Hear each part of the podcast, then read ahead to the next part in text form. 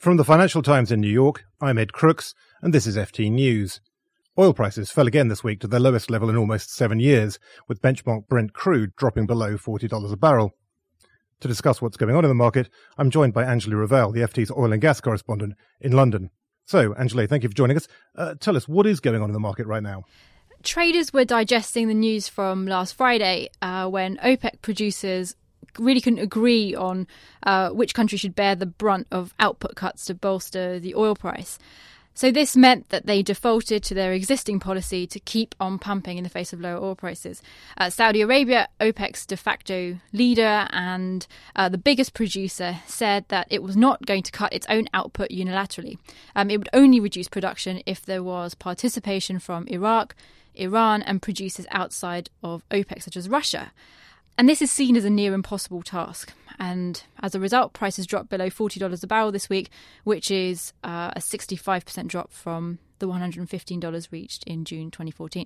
Did anyone really think there was a serious possibility that OPEC would cut production? Uh, the market reactions just suggests people were surprised, but as you say, it was always going to be a very big ask on the part of Saudi Arabia to expect other countries to join in production cuts, wasn't it? We expected that OPEC would continue with its strategy because of the disunity. But what was more of a surprise was that the group couldn't even come to a, a decision on what should be OPEC's formal production ceiling. And while this has been flouted for almost 18 months, you know, OPEC's been producing well above 30 million barrels a day.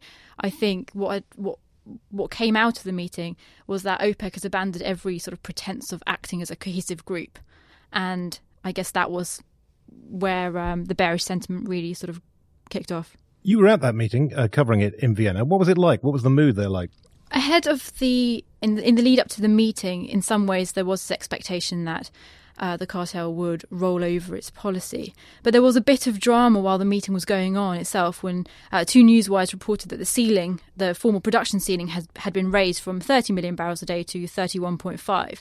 But this was a discussion that had been going on you know, during the meeting, and in the end, the final communique had no number at all. So, as I said before, by removing any semblance of unity, you know, the group only sent a, a, bearish signal to the market. And the day ended with these chaotic scenes outside of the Secretariat building where no minister would say what had happened. They couldn't explain how and why uh, what had happened. Um, and there was no number in the communique. And some ministers kept ushering journalists towards the press conference and they felt it offered an explanation. But there was nothing in there. There was absolutely no number in this final communique. Um, you know, some analysts have said this was the worst communique they'd ever seen after an OPEC meeting. There was a lot of ambiguity. and that, that's saying something when you look at them down the years and whatever it is, 168 meetings they've now had. So what does this tell you then about the power of OPEC now? Uh, you talk about chaos, disunity, lack of agreement, really just being forced to keep their policy the same in terms of every country producing as much as it possibly can.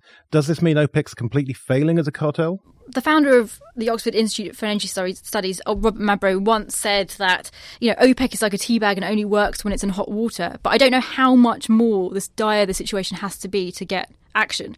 Um, the Saudis, which this decision to cut or not really hinges upon, you know, they think their decision to forego short term revenues for longer term market share is working. So oil prices can either rise sooner if there are coordinated cuts or later as a pullback in spending from uh, some of the world's biggest oil companies, you know, hits production.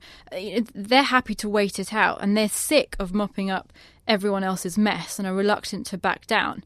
But, you know, the purpose of you know, OPEC, you know, its objective is to coordinate and unify the policies of all of the member countries. And right now, what we're seeing is, you know, it's each member for itself. And that's why, I mean, even Ali Al Naimi, the Saudi oil minister, has said that, you know, OPEC is not a cartel. So the question is, you know, why, why does it exist? Where does oil go from here then, if we think that probably that, that chaos in OPEC is, is going to continue? What are the key factors that are going to drive the oil price over the coming year or so? What what this meeting really made clear is that how much Saudi Arabia is concerned about the resurgence of Iran and Iraq.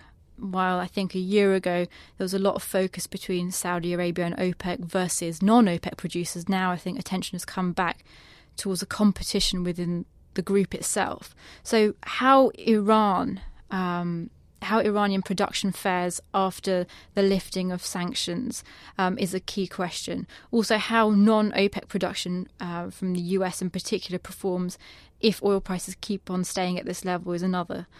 Normally, you would say that demand is a key factor here, but demand, despite the China economic slowdown, has been fairly strong. So, really, the focus is on supply. And of course, then you've got to look at Iraq's own production and Saudi Arabia's own production. So where does that leave us then? I know uh, the oil price is notoriously difficult, one might even say impossible to forecast, but um, have a stab. Where do you think oil prices are going to be a year from now? Ed, this is a mugs game, and thankfully no one is paying me to come up with a number, so I will respectfully decline to answer that one. Okay, well, if you're not going to do it, I will have a stab at the oil price. My suspicion is that oil prices will be higher a year from now than they are today. But as we've been saying, uh, no one should place any great confidence in that prediction. But if you do want to follow more about the uh, oil market and where it's going and read more about OPEC and the other forces that are going to be driving oil prices over the year to come and beyond, then you can go to ft.com where there's a lot more on all of those stories.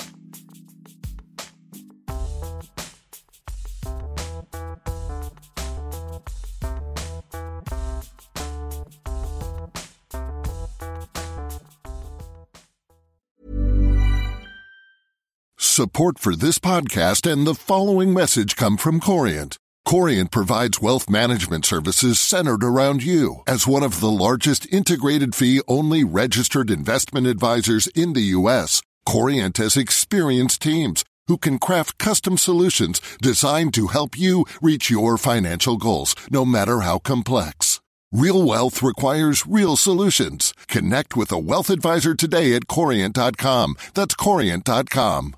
Imagine the softest sheets you've ever felt. Now imagine them getting even softer over time. That's what you'll feel with Boll and Branch's organic cotton sheets. In a recent customer survey, 96% replied that Bowl and Branch sheets get softer with every wash. Start getting your best night's sleep in these sheets that get softer and softer for years to come. Try their sheets with a 30-night guarantee. Plus, get 15% off your first order at bollandbranch.com. Code BUTTERY. Exclusions apply. See site for details.